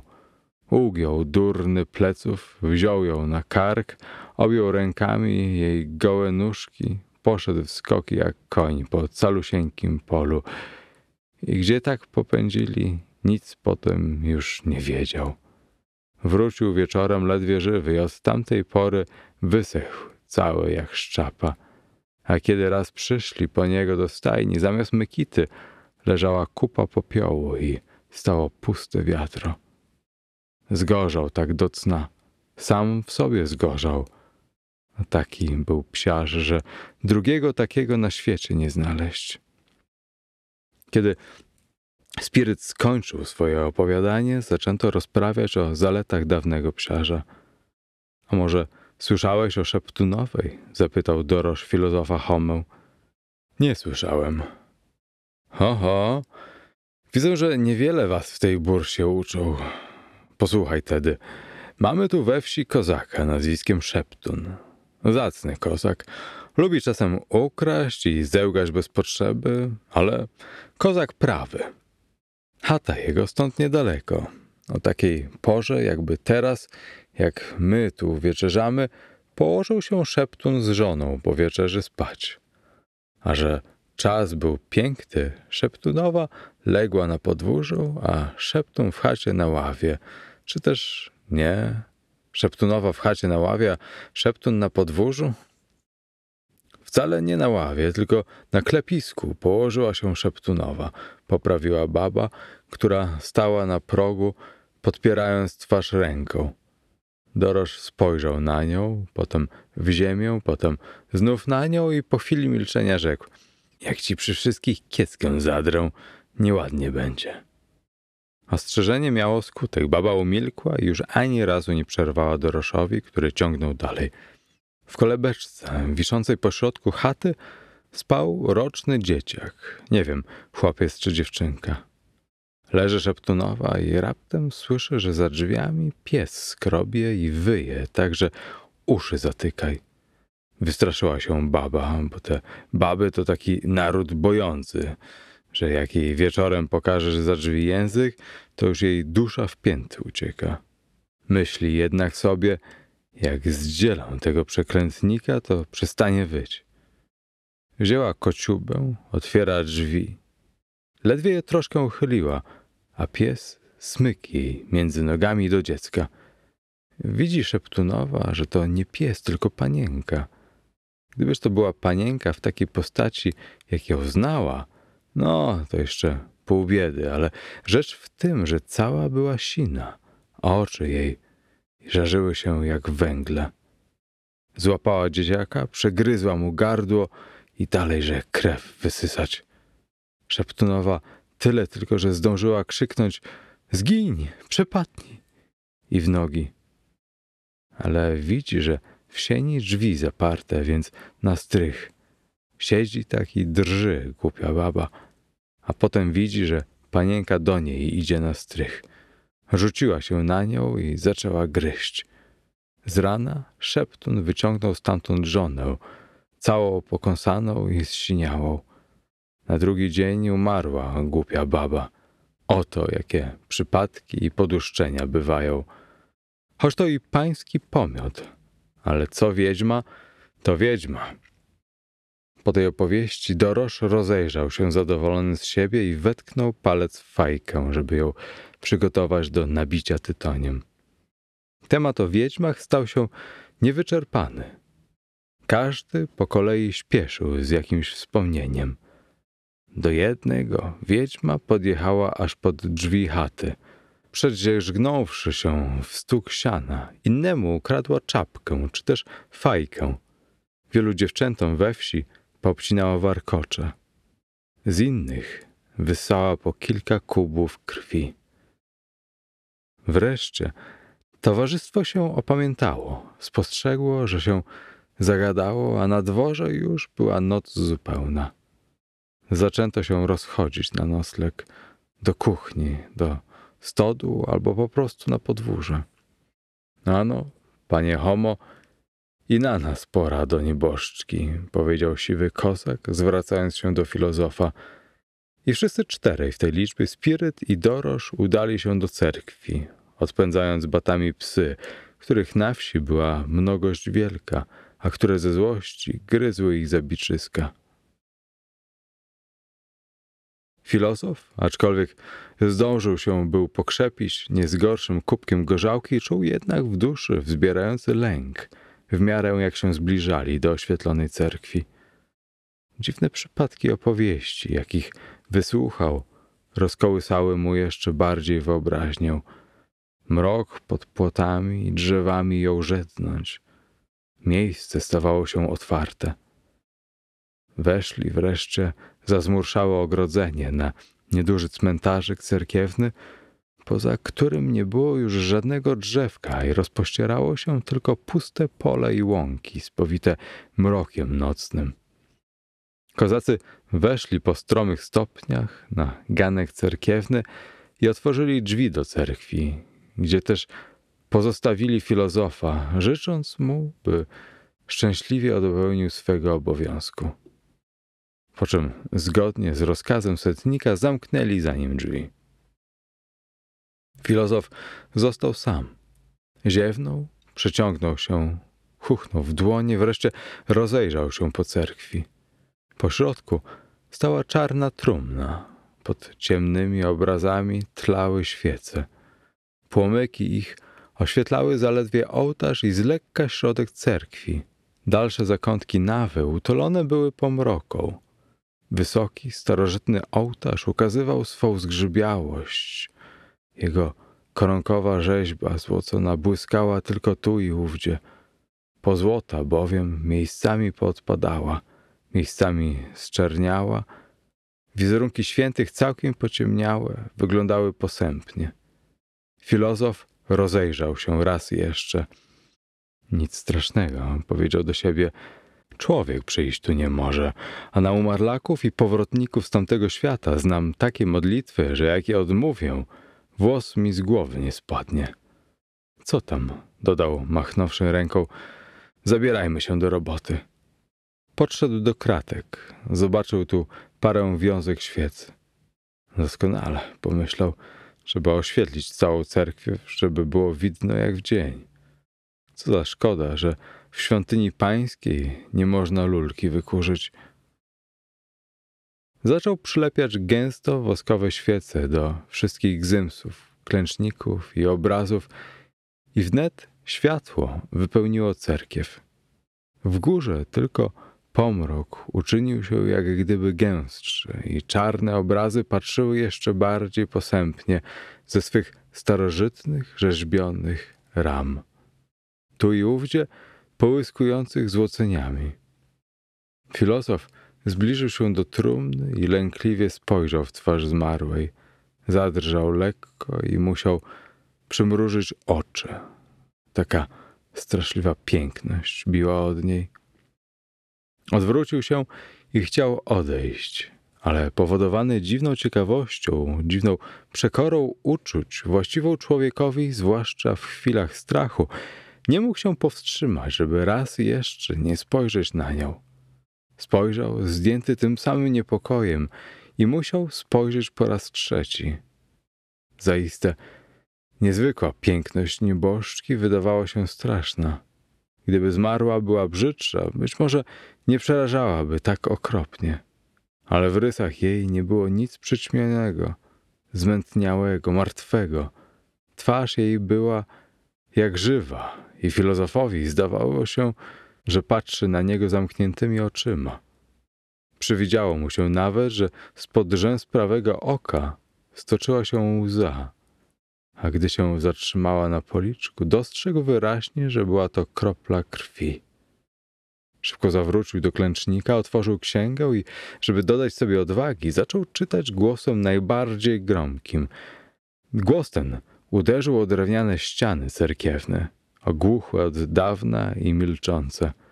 Samotnie, bez echa rozpraszał się niskim basem w niezmąconej ciszy grobowej i wydał się jakiś dziki samemu lektorowi.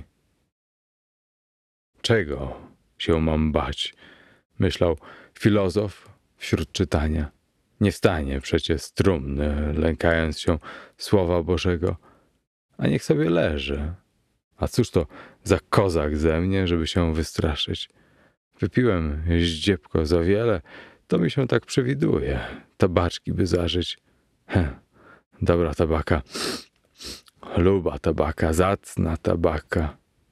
Mimo to, odwracając każdą kartę, spoglądał z ukosa na trumnę i coś w nim bezwiednie szeptało.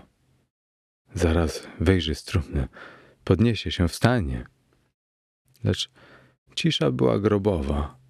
Trumna stała nieruchomo. Ze świec lała się powódź światła.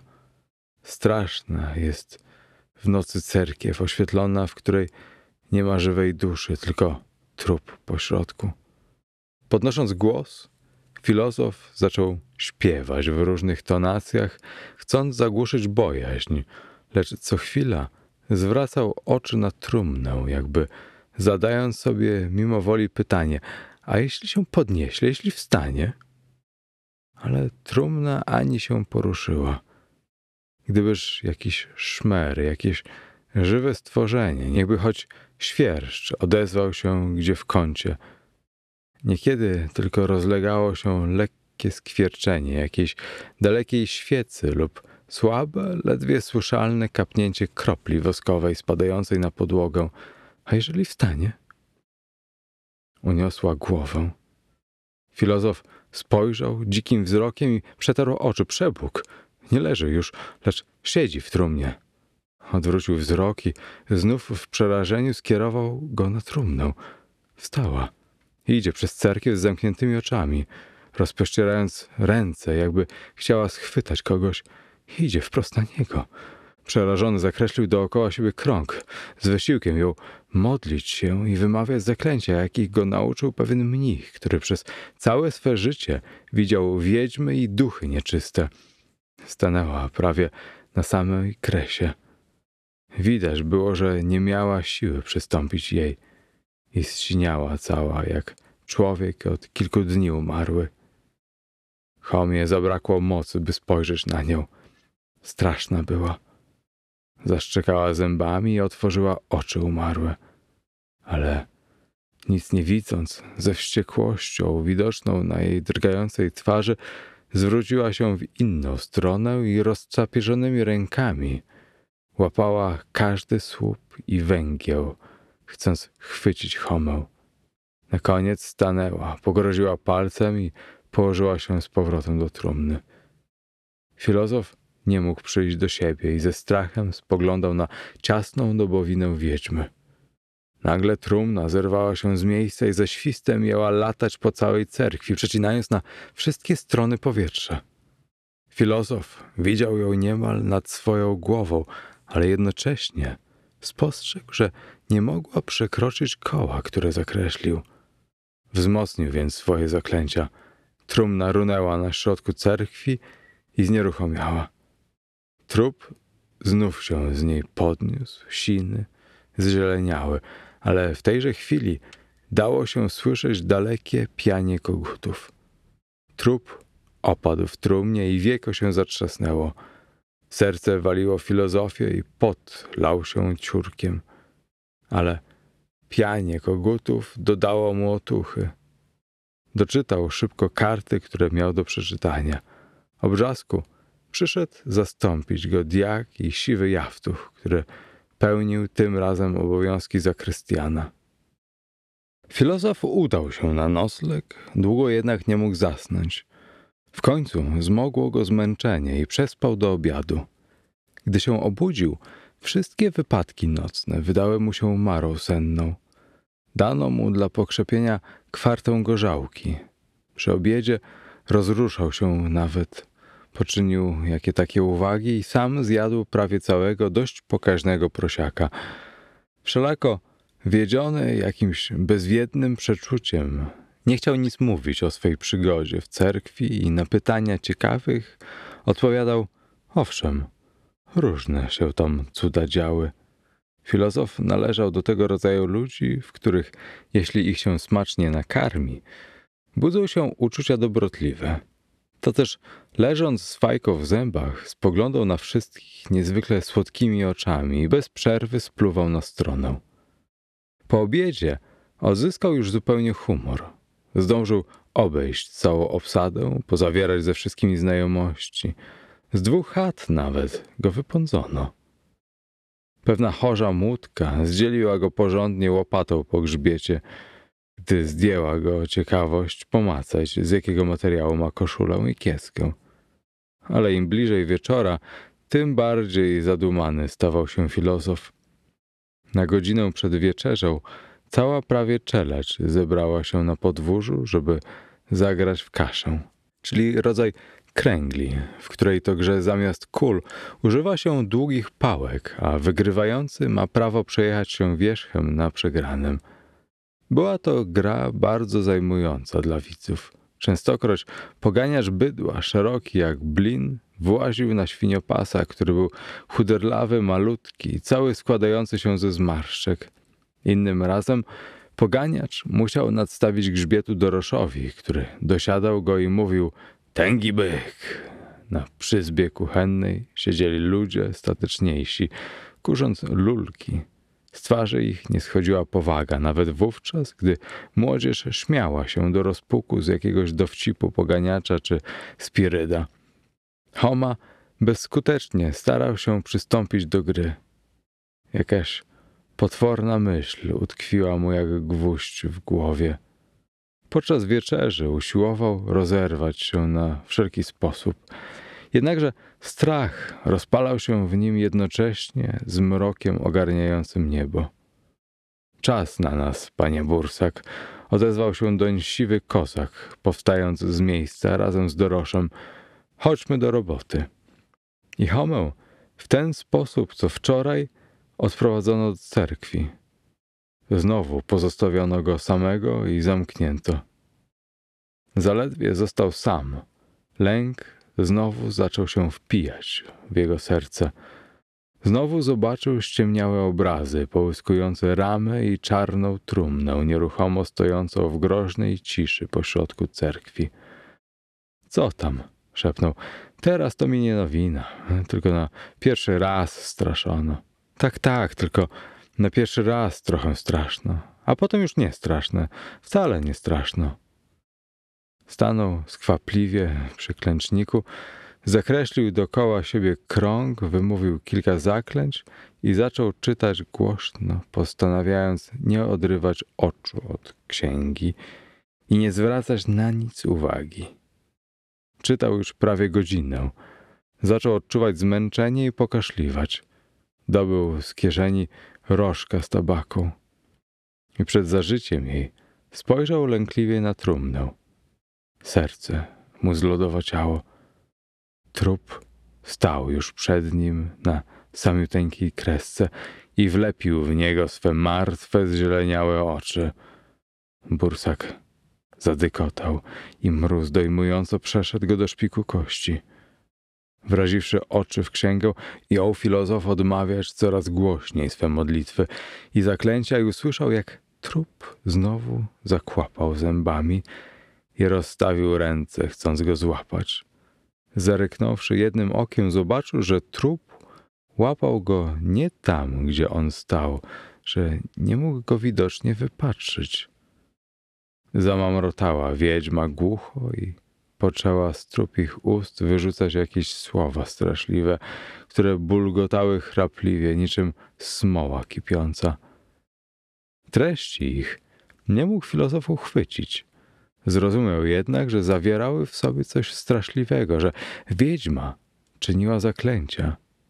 Od tych słów wiatr wionął przez cerkiew i dał się słyszeć łopot, jak gdyby mnóstwa lecących skrzydeł. Filozof słyszał, jak Skrzydła biły w szyby cerkiewnych okien i w ramy żelazne, jak szpony, drapały ze zgrzytem w żelazo, jak nieprzebrana moc piekielna waliła w drzwi i chciała się włamać. Serce w nim zamierało. Zamknął oczy i cały czas odmawiał modlitwy i zaklęcia. Wreszcie z dala coś zaświstało. Było to pianie kurów. Wyczerpany filozof przestał się modlić i poczuł ulgę na duszy. Ci, co przyszli go uwolnić, znaleźli go zaledwie żywego. Oparty plecami o ścianę, z oczami wytrzeszczonymi, patrzył osłupiałym wzrokiem na poszturchujących go kozaków. Wyniesiono go niemal i musiano podtrzymywać przez całą drogę. Przyszedłszy do dworu setnika, otrząsnął się i kazał dać sobie kwartę gorzałki. Wypił, przygładził włosy i rzekł: dużo jest na świecie plugastwa wszelkiego, a jakie strachy bywają, och! I machnął ręką. Zebrani wokół niego ludzie spuścili głowy, słysząc takie słowa. Nawet nieduży chłopczyna, do którego cała czelacz rościła sobie prawa, gdy chodziło o zastępstwo w sprzątaniu stajni czy noszeniu wody, nawet ten biedaczyna rozdziawił gębę. W tej samej chwili przechodziła obok niestara jeszcze kobiecinka w obcisłym staniku, uwydatniającym jej kształtny, jędrną kibić. Była to pomocnica starej kucharki, strasznie zalotna. Zawsze musiała coś przyszpilić do swego czepka. Kawałek wstążki, kwiatuszek albo nawet papierek, jeśli nie miała nic innego pod ręką. — Jak się masz, Homa? — zawołała, widząc filozofa. — Ojejej, a co się z tobą stało? — wykrzyknęła, plasnąwszy w dłonie. — Jak to co? Widzieliście, głupio? — Boże, kochany, przecieżeś osiwiał caluśki. — Prawdę mówi — ozwał się spiryt, wpatrując się badawczo w filozofa. — Osiwiałeś, panie filozofie, niczym nasz stary Jawtuch. Usłyszawszy to, filozof popędził na oślep do kuchni, gdzie stanął przed trójkątnym odłamkiem lusterka przylepionym do ściany, powstrzonym przez muchy, ozdobionym zawsze niezapominajkami, barwinkiem lub nawet wiankiem nagietek, które to kwiatki podkreślały rolę, jaką lusterko odgrywało w toalecie strojnisi i bałamutki. Z przerażeniem stwierdził prawdę jej słów. Włosy jego rzeczywiście zbielały w połowie. Zwiesił głowę Homa Brut i pogrążył się w rozmyślaniach. Pójdę do pana setnika, rzekł na koniec do siebie. Opowiem mu wszystko i wytłumaczę, że dłużej już nie mogę czuwać przy zmarłej. Niech natychmiast odeśle mnie do Kijowa. Z tymi zamiarami skierował swe kroki ku dworkowi setnika.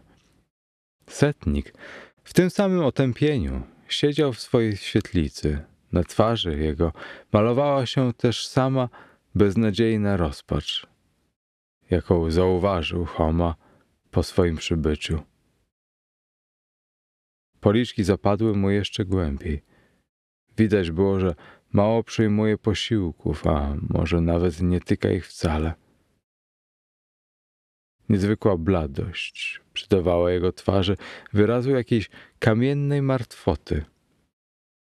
— Witaj mi, nieboraku — wyrzekł, widząc Homę, który z czapką w ręku stanął przy drzwiach. — Jakże tam u ciebie?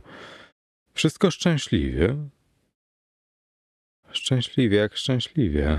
Takie nawiedzenie szatańskie, że tylko łachy pod pachy i zmykaj, gdzie oczy poniosą. — Cóż takiego?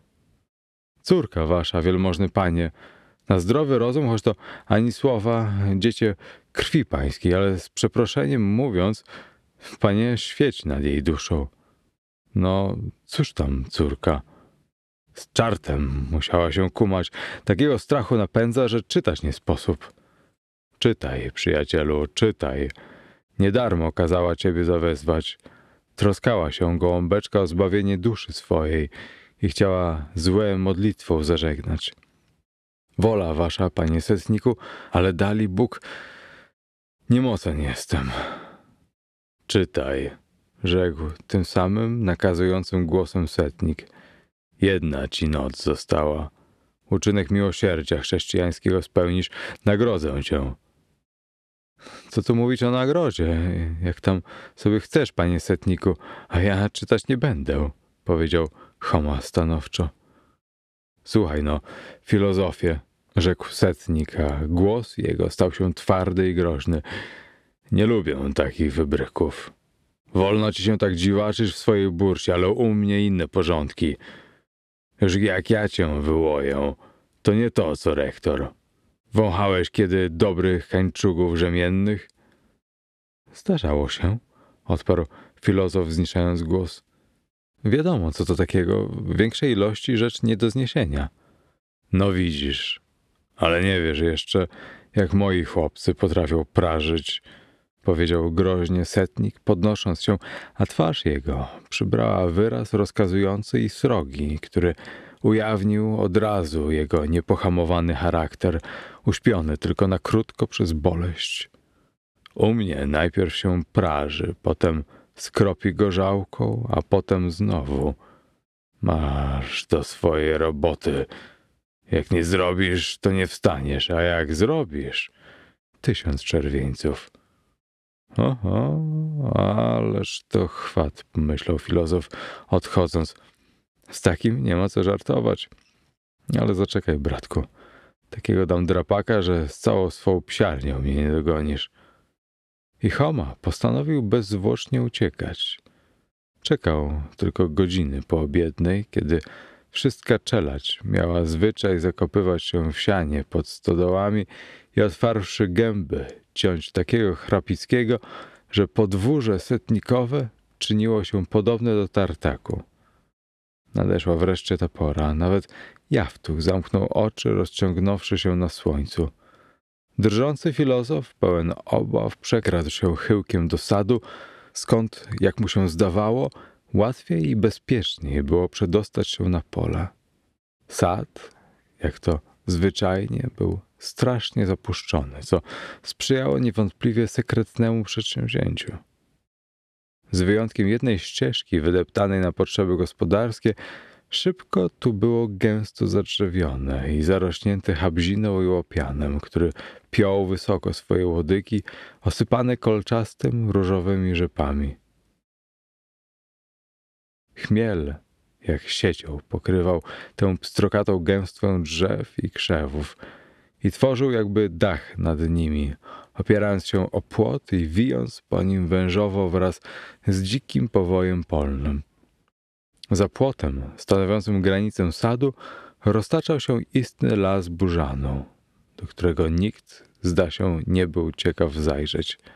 Kosa rozleciałaby się na druzgi, gdyby żelejscem swym spróbowała dotknąć jego łodyg, grubych i zdrewniałych. Kiedy filozof przełaził przez płot, zęby mu dzwoniły, a serce tak waliło, że aż sam się tego wystraszył. Poły jego kaftana czepiały się płotu, jakby je ktoś przybijał gwoździami. Zdawało mu się, że jakiś świst ogłuszający przeszywa mu uszy. Dokąd to, dokąd? Filozof nurknął w burzany i puścił się pędem, potykając się nieustannie o stare korzenie i tratując kretowiska. Przypuszczał, że gdy się wydostanie z burzanów i przebiegnie pole, za którym czernił się gęsty tarniak, będzie już tam bezpieczny, a gdy się wydobędzie z tarniny, wyjdzie na drogę wiodącą wprost do Kijowa. Pole przebiegł szybko i znalazł się w chaszczach tarniaka. Przebrnął je, zostawiając jak myto na każdym czerniu strzępki swego kaftana. Wszedł do niewielkiego parowu.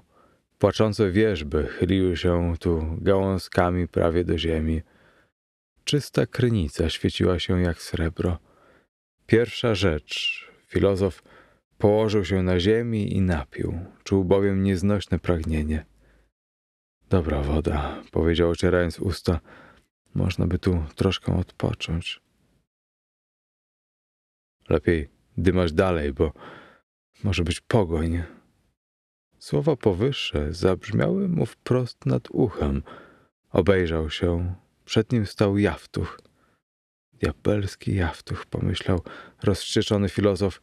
Chwyciłbym cię za nogi i ten twój pysk obmierzły i wszystkie gnaty twoje przeliczyłbym palicą dębową.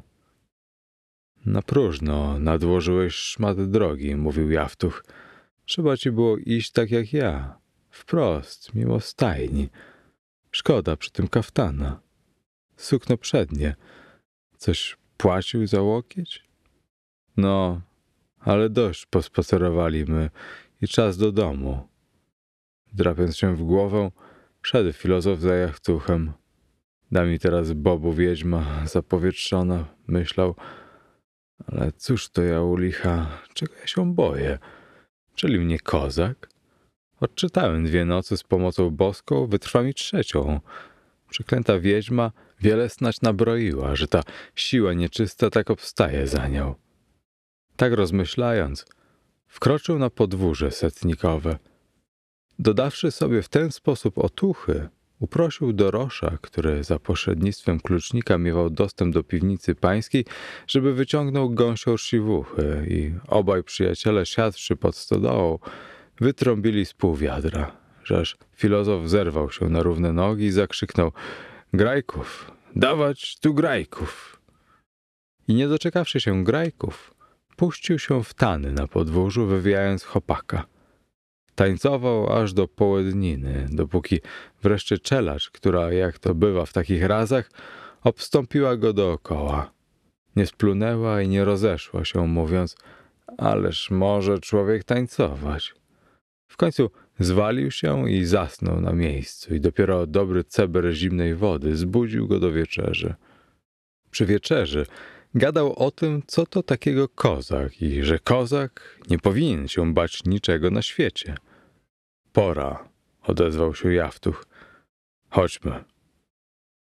Bodaj ci język kon stanął, wieprzu plugawy. Pobłogosławił go w duszy filozof i rzekł powstając. Chodźmy. W drodze filozof ciągle się rozglądał na strony i zagadywał do swych przewodników. Ale Jawtuch milczał, nawet Dorosz nie był rozmowny. Noc była piekielna. Wilki całym stadem wyły w oddali i nawet ujadanie psów wydawało się straszne. Widzi mi się, że to nie wilki wyjął, jakby coś innego, bąknął Dorosz. Jawtuch milczał. Filozof nie znalazł odpowiedzi. Zbliżył się do cerkwi i weszli pod jej zmurszały strop drewniany, świadczący o tym, jak mało dbał o Boga i o duszę swoją właściciel majątku. Jawtuch i Dorosz odeszli jak pierwej i filozof został sam. Wszystko było jak przedtem. Wszystko wyglądało tak samo groźnie. Pośrodku, tak samo nieruchomo, stała trumna straszliwej wiedźmy. Nie ulęknę się na Boga, nie ulęknę. Powiedział filozof, zakreślił po dawnemu krąg dookoła siebie i zaczął mówić zaklęcia. Cisza była przerażająca. Świece migotały, oblewając światłem całą cerkiew. Filozof odwrócił jedną kartę, potem drugą i spostrzegł, że odmawia zgoła nie to, co było w księdze. Przeżegnał się w strachu i począł śpiewać. To mu dodało ducha. Czytanie poszło łatwiej i karty migały jedna za drugą. Nagle wśród ciszy z łoskotem trzasnęło wieko trumny i podniosła się martwica. Była jeszcze straszniejsza niż pierwej. Jej zęby kłapały raz w raz. Wargi drgały kurczowo. Z dzikim skowytem jęła wyrzucać zaklęcia. Wicher zerwał się w cerkwi, pospadały na ziemię obrazy, posypały się z góry na dół szyby rozbite. Drzwi wyrwało z zawiasów i nieprzejrzana chmara straszydeł poczwarnych wpadła do świątyni pańskiej. Przeraźliwy szum ich skrzydeł i chrobotanie pazurów wypełniły cerkiew. Wszystko to unosiło się i latało, szukając filozofa. Resztka chmielu wyparowała Homie z głowy. Żegnał się tylko i odmawiał byle jak modlitwy.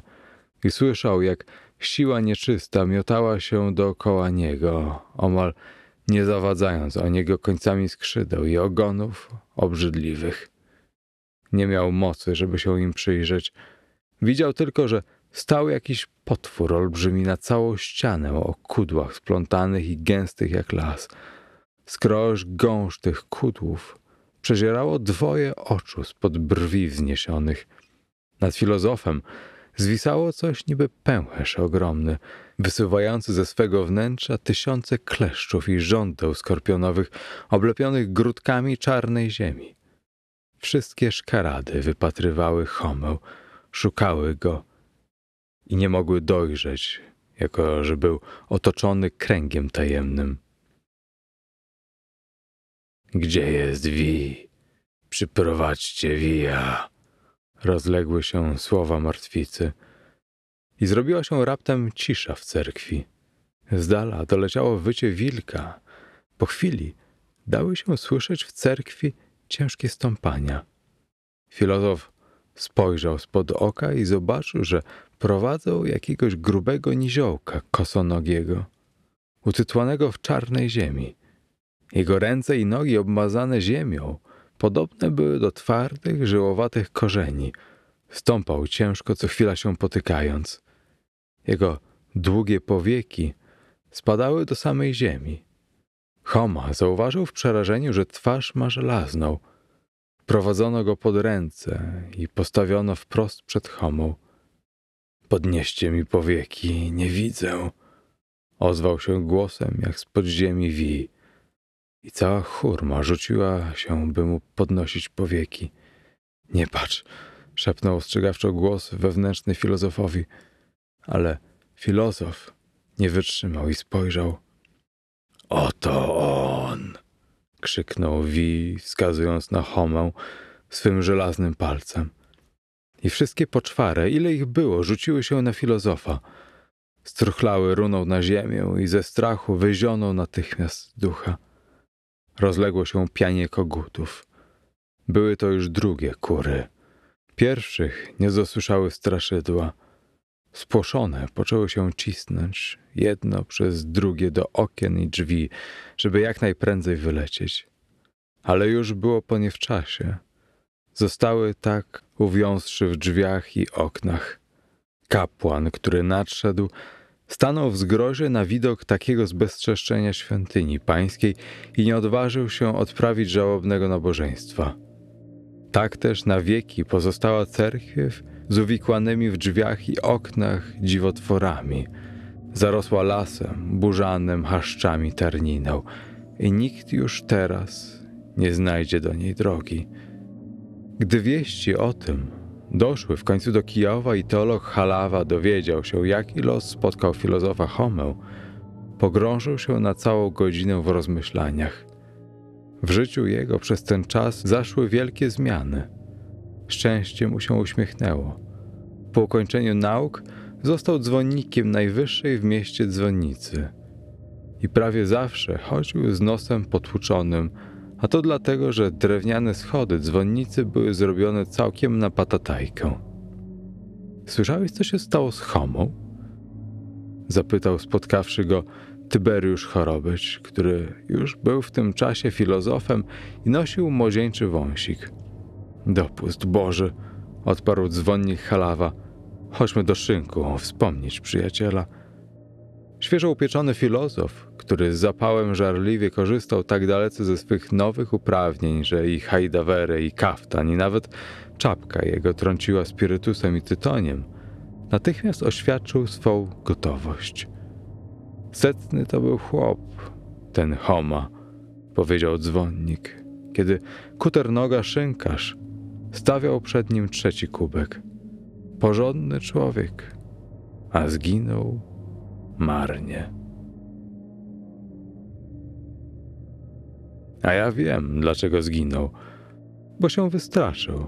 Gdyby się nie bał, nic by mu wiedźma nie zrobiła. Trzeba się tylko przeżegnać i plunąć jej wprost na ogon. Cała jej moc wtedy na nic. Znam się dobrze na tym. U nas przecież w Kijowie wszystkie baby, co siedzą na rynku, wszystkie co do jednej, to wiedźmy. Dzwonnik skinął potakująco głową. Czując jednak, że już mu język kołowacieje, wstał ostrożnie od stołu i zataczając się poszedł, żeby się schować w najgęstszych burzanach. Nie zapomniał jednak przy tym, zgodnie ze swoim dawnym nałogiem, ściągnąć starej podeszwy, która się walała na ławie. Przełożył Jerzy Wyszomirski. Czytał Jacek Brzezowski.